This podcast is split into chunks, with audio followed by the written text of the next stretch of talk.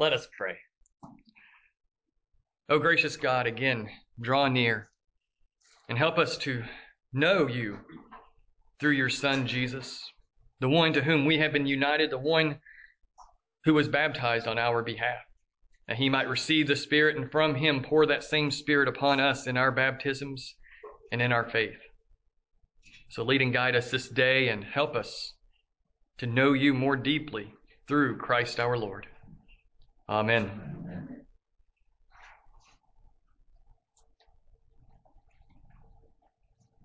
It was about 12 years ago, during the month of January, probably around this time in January. I don't quite remember the date. But I do remember I was taking a, I was auditing a class while I was in seminary called The Life and Thought of Martin Luther. And at that time, I was still on my journey toward Anglicanism. I was still wrestling with where I belonged theologically, where I belonged denominationally, and most importantly, where God desired me to serve and teach. A lot of that hinged on my understanding of the sacraments. A lot of it hinged on what do I do with baptism and the Lord's Supper within these various traditions that I that are set before me. Baptism especially was one that I was wrestling with. How do I understand it? What is God doing through baptism if He is doing anything at all? It was appropriate to be having those thoughts and wrestling through it. At the time, I considered myself Lutheran. Rachel and I had been members in a Lutheran church back in Tennessee, and we had moved down here and couldn't find the right Lutheran church to plug into here, and so we're attending at a Presbyterian church where I was doing my internship for seminary. But all that through that time, I still considered myself Lutheran, and I was wrestling with do I remain Lutheran and find a new Lutheran church body, or do I find somewhere else where I can where I can fit in, where I can work well with the people around me and truly draw near and be obedient to those in authority over me. And about that time, I was beginning to interact with Anglicanism. I was beginning to discover little bits of Anglicanism here and there. But in that evening, as I was sitting outside, it started snowing. And I didn't have some type of charismatic or Pentecostal experience in that moment, but as I was watching the snow come down, we had a tree in the middle of our front yard that was just barren because it was the middle of winter. It was January. There were no leaves left on this tree, but yet the snow came down and it is just piling up on every branch on this tree, making it look anew, giving it a new kind of life that I'd never seen before. And something clicked in that moment about baptism, that baptism is God giving to us something new. Now that tree wasn't suddenly sprouting leaves everywhere, but that snow coming down and settling on its branches when it would melt would be soaked up by the roots of that tree. And it would play a role in giving that tree new life come spring. Come the time when the leaves would start sprouting again and the blossoms would come out. That snow that was coming down that in that moment gave me something of a picture of baptism, of the Spirit descending and planting Himself in us, planting Himself around us, wrapping us up in Himself that we would have new life when our roots soak Him in, when our roots lay hold of Him, when our hearts absorb who He is and what He is doing and the grace that He brings to us for the sake of Jesus. In that moment, I knew that baptism was active, that it was something that was going to happen to me, that was something that had happened to me, that was done to me, not something I pursued and got done to myself, but it was something that was done to me primarily. And of course, in all of those thoughts, I was driven at that time back to the baptism of Jesus to reflect on what happened to Jesus in his baptism. We just heard about it. We just heard what happened to Jesus today in our gospel lesson. As it said, Jesus came from Nazareth and was baptized by John into Jordan. And when he came up out of the water, immediately he saw the heavens being torn open and the Spirit descending on him like a dove. And a voice came from heaven You are my beloved Son. With you I am well pleased. You see, in that moment, something happened to Jesus at his baptism. The heavens were torn open and the Spirit descended on him like a dove. And the Father proclaimed who Jesus is. Jesus, by being baptized, transformed John's baptism into something new. He transformed it into something that would bring forth the Holy Spirit upon us. As John had just said in Mark there, I have baptized you with water, but he will baptize you with the Holy Spirit. That is, the Messiah, the one who comes after me, will give you the Holy Spirit. And here we see that water baptism and that Spirit descending, being brought together upon Jesus, that Jesus might become the one through whom that Spirit comes and in many ways, I believe, still linked to baptism, still connected to baptism because Jesus transformed baptism. And as we dig into this, I first want to ask the question why didn't anyone freak out about John baptizing people? We often don't think about that, or at least I know I often haven't thought about it. Why didn't people say, wait, wait, wait, what are you doing taking people out to the Jordan River and pouring water on them and telling them to repent? What does this have to do with what we do as Jewish people? I would say that if you go back and look throughout the Old Testament, especially through Leviticus and Exodus, you start you see a number of washing ceremonies built into Judaism. There are a number of types of washings that involve water. Some of them are for cleansing from uncleanness, for various things interacting with the world, causing you to become unclean and thus not able to come into the presence of God temporarily until you had passed so much time and then were cleansed in some way. That water becomes an important aspect of cleansing the people of God in various ways. It's used to sprinkle the people along with blood upon them at the sacrifices. Water is intimately tied into the religion of Judaism as a cleansing agent, as something that has been set aside by Yahweh to be a picture of what He will do. As you go through the Old Testament, you come into Ezekiel, there in chapter 36, where the Spirit says, where the Father says through Ezekiel, I will sprinkle clean water and give them new hearts. My paraphrase. I will sprinkle clean water on them and give them new hearts. He'll remove the heart of stone and give us a heart of flesh, a living heart, a heart that is alive. Here we see that cleansing with water in Ezekiel interconnected with the act of God, with Him renewing us, with Him making us one with Himself, giving us a new life, giving us a new way of being. And that's why no one freaked out that much about John's baptisms. He was simply going to the next step in cleansing with water, by taking the people out to the Jordan River and calling them into repentance, to confession as they are baptized, that they would be renewed as the people of God. He wasn't making them into the people of God in his baptism, he was renewing them into the people of God. And this sprinkling and cleansing with water was so important to the Jews that it became common practice even for Gentiles when they converted to Judaism for the household to be sprinkled with water and baptized in a way to be cleansed from their old ways of being Gentiles before the males in the household were circumcised. And so baptism for Gentiles had become normalized. It was something that they did to prepare them for entering into the covenant. And likewise, these cleansings were applied to the Jews in various ways. And here John carries it further. He carries it to the next step, calling the people out to the Jordan River, that liminal place that space between two ways of being. It was Joshua who led the people through the Jordan River into the promised land in their preparation to take, a, take it, to receive it from the Lord. Before entering and crossing that Jordan River, they were outside of God's promised land. And upon the priest stepping into the river and the river separating to let the people pass through, and they enter into the promises of God.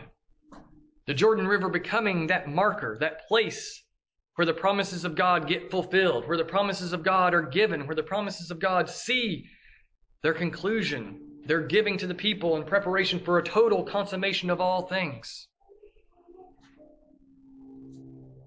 Elijah and Elisha crossed over the Jordan in preparation for Elijah to leave this world. And for Elisha to be given the double portion of the Spirit, that he would go out in greater power than Elijah to preach the law of God, to preach the word of God to all those around him. Likewise, we have Naaman coming from Assyria down, or is it Syria? I forgot to double check that. But we have Naaman, the general, coming down, seeking the prophet that he might know how he might be healed of his leprosy. And the prophet says, Go to the Jordan River and dip yourself seven times, and you will be healed. Naaman didn't like that. He said, We have plenty of good rivers where I'm from. Why can't I do it there? Your Jordan River is just a stinking creek compared to the great and glorious rivers I can access. But his servants got through to him and convinced him that this is the prophet's way. This is this prophet's God's way of bringing healing. And so Naaman submits. He goes to the Jordan and he dips himself seven times as he was commanded to do. And when he came up that seventh time, his leprosy was healed and his skin was like that of a newborn babe. God brought him healing through the water, through the act of dipping himself in the water. A picture of what baptism does to us. And of course, there is from 1 Corinthians 10, when, when St. Paul tells us that all of the Israelites were baptized into Moses as they crossed the Red Sea, that they were united together as being God's covenant people in Moses through that crossing of the Red Sea. And what happened at the Red Sea? Moses stood before it and God parted the waters. If I recall, it's more like he tore them apart to create a path for them to go through. In crossing through that Red Sea, the people and Moses move on towards Sinai and they are brought together in a type of baptism, in a picture of what baptism would do, leaving the old land of Egypt and moving forward in the promises of God. The Jordan and the Red Sea and those examples are places where one moves forward from where they once were, from what they once were, into who God is making them into, into who God has made them be.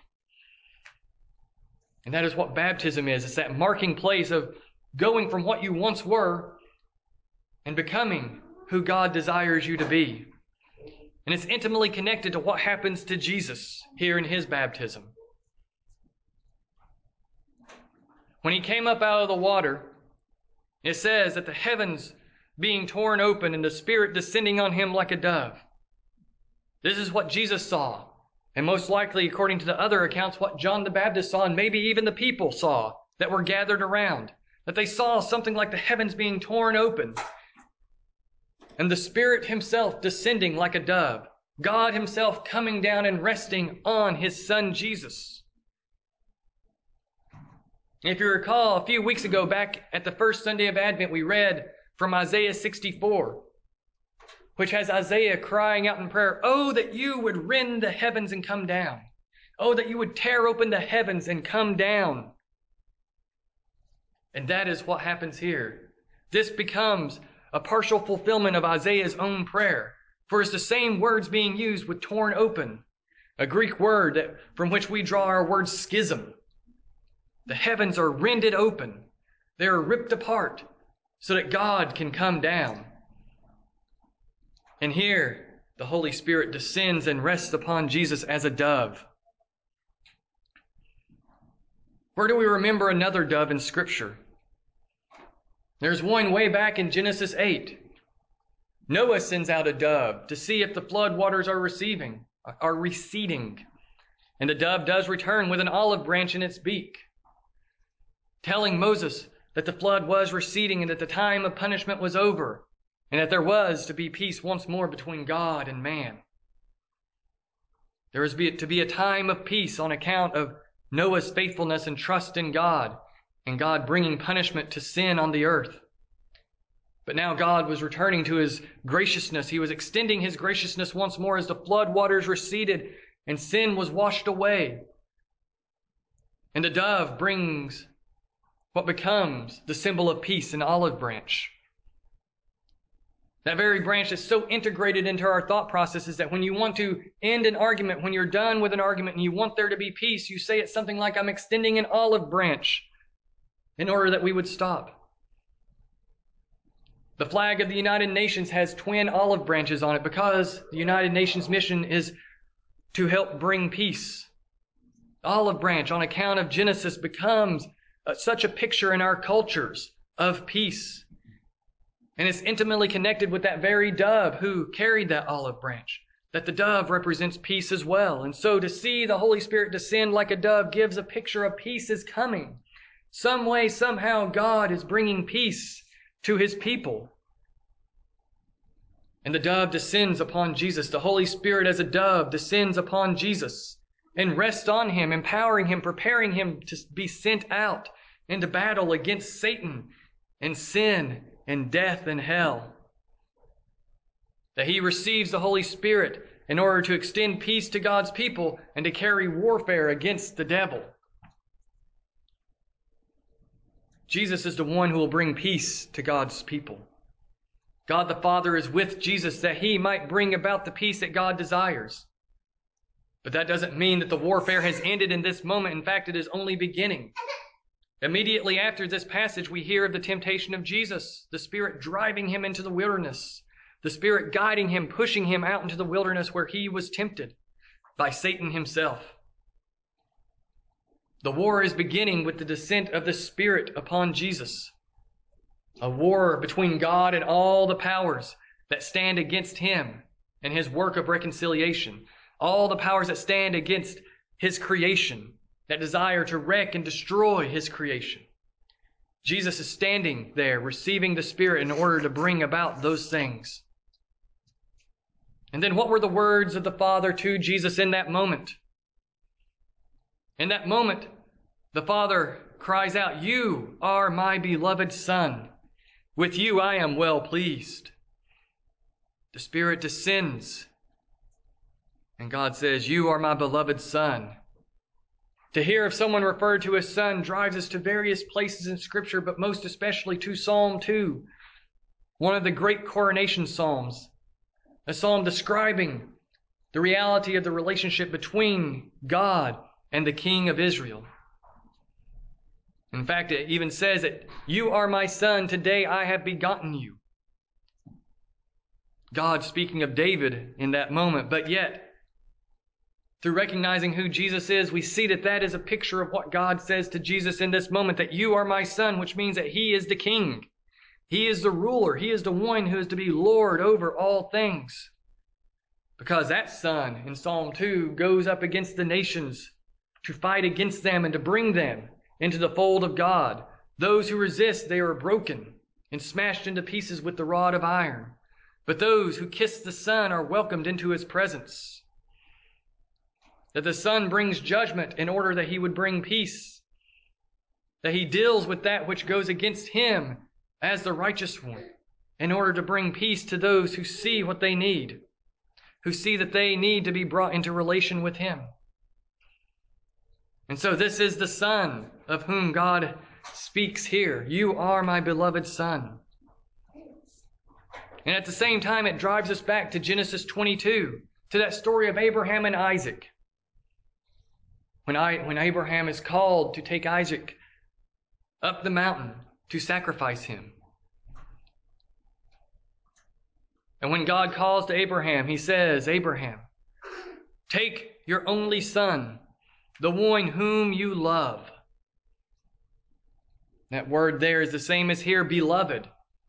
Abraham was to take his one and only beloved son up the mountain to offer him as a sacrifice becoming a picture of what God the Father will ultimately do for us. That He will send His beloved Son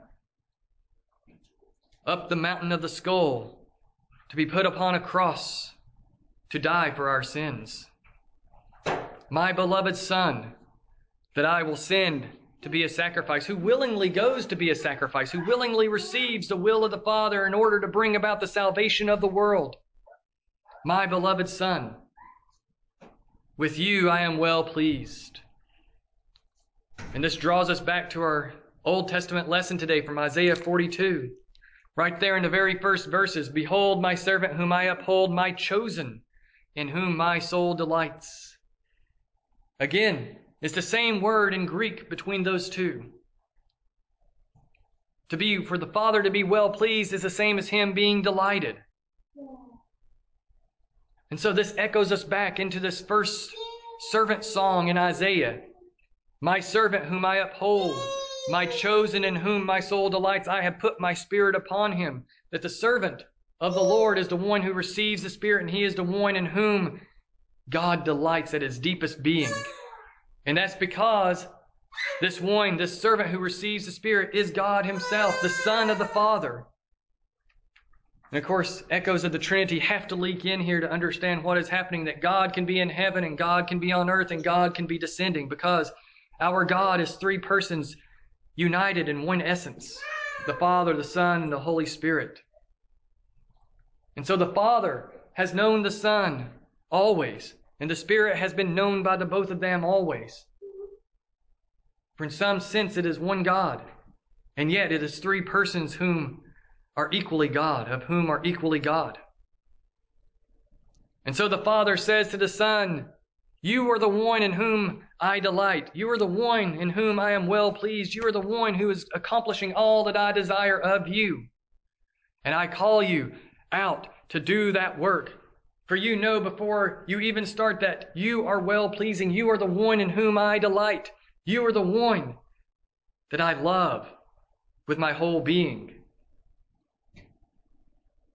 You are the one who is my beloved.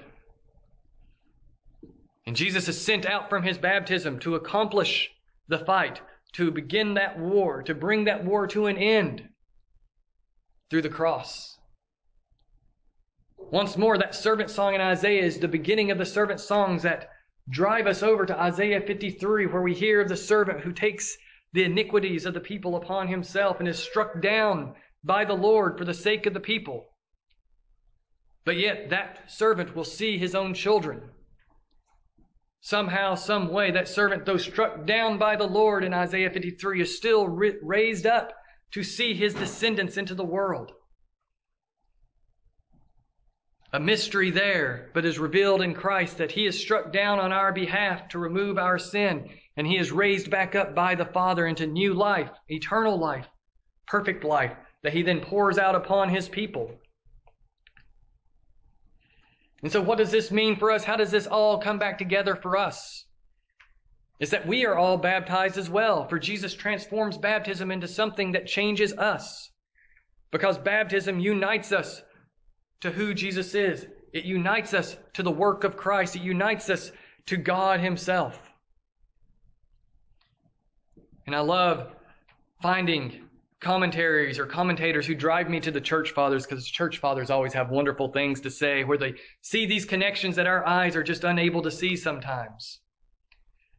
That baptism is throughout the Old Testament for some church fathers. They see it in the creation of the world and God calling forth living creatures out of the water on during creation. St. Ambrose says, Why were you plunged into water? Speaking of baptism. We read, May the waters bring forth life in Genesis 1, and the living creatures were born. This happened at the beginning of creation, but for you it was reserved that water should bring you forth to grace, as that other water brought forth creatures to natural life. Imitate this fish who has received less grace. For what does that fish do? It praises God, it glorifies God. It glories in being what it is. And it has received less grace. It has merely received the grace of creation being called forth into natural life. But we, through baptism, are called forth to the grace of God, to a greater grace, to a grace of salvation, to a grace of life, to eternal life. It's beautiful to see a picture like that of life being called forth out of water. And now that water, set aside by God, is poured upon us to bring us to new life, for the Spirit comes and dwells with us as He did to Jesus. One of my favorite sayings is what happens to Jesus happens to us because we are united to Him as His people. And so Jesus in His baptism has received the Holy Spirit to be sent out to do the work of God. And we likewise in our baptisms are united to Christ. And by being united to Christ, we are given that very Spirit He has received. For that is why he received it. That is one reason why he received it was that we might then be given that spirit, that through the Messiah, the anointed one, we would too be little anointed ones, receiving that same Spirit, and then being sent out to do the work of the Lord, to do the will of God. And likewise, God looks at us being united to our Son and receiving all things that the Son has received. And if He said of the Son, You are my beloved Son, with you I am well pleased, He likewise looks at us as His children, as His adopted children united to Christ, that you are my beloved son, you are my beloved daughter. With you I am well pleased. In you my soul delights, for we have been united to Christ. And how can God but not delight in his children who are united to him in faith and baptism? That baptism brings us to Spirit, and the Spirit works in us to draw us into faith, to bring us to faith, and we receive the work of the Spirit and walk this path of righteousness toward Jesus, this path of repentance and confession and contrition, this path of seeing the sin that is in us and turning from it back to Christ every moment, to let that baptism drown that old man, that sinful man, to put him to death daily, and to be raised up to new life on account of the work of the Spirit in us. That is our calling in union with Christ. That is our calling through baptism that unites us to Christ, that is united to Christ's baptism. In a sense, every baptism is united to Christ's baptism. And that's why our baptisms can have power before the Father, because He is acting through it towards us.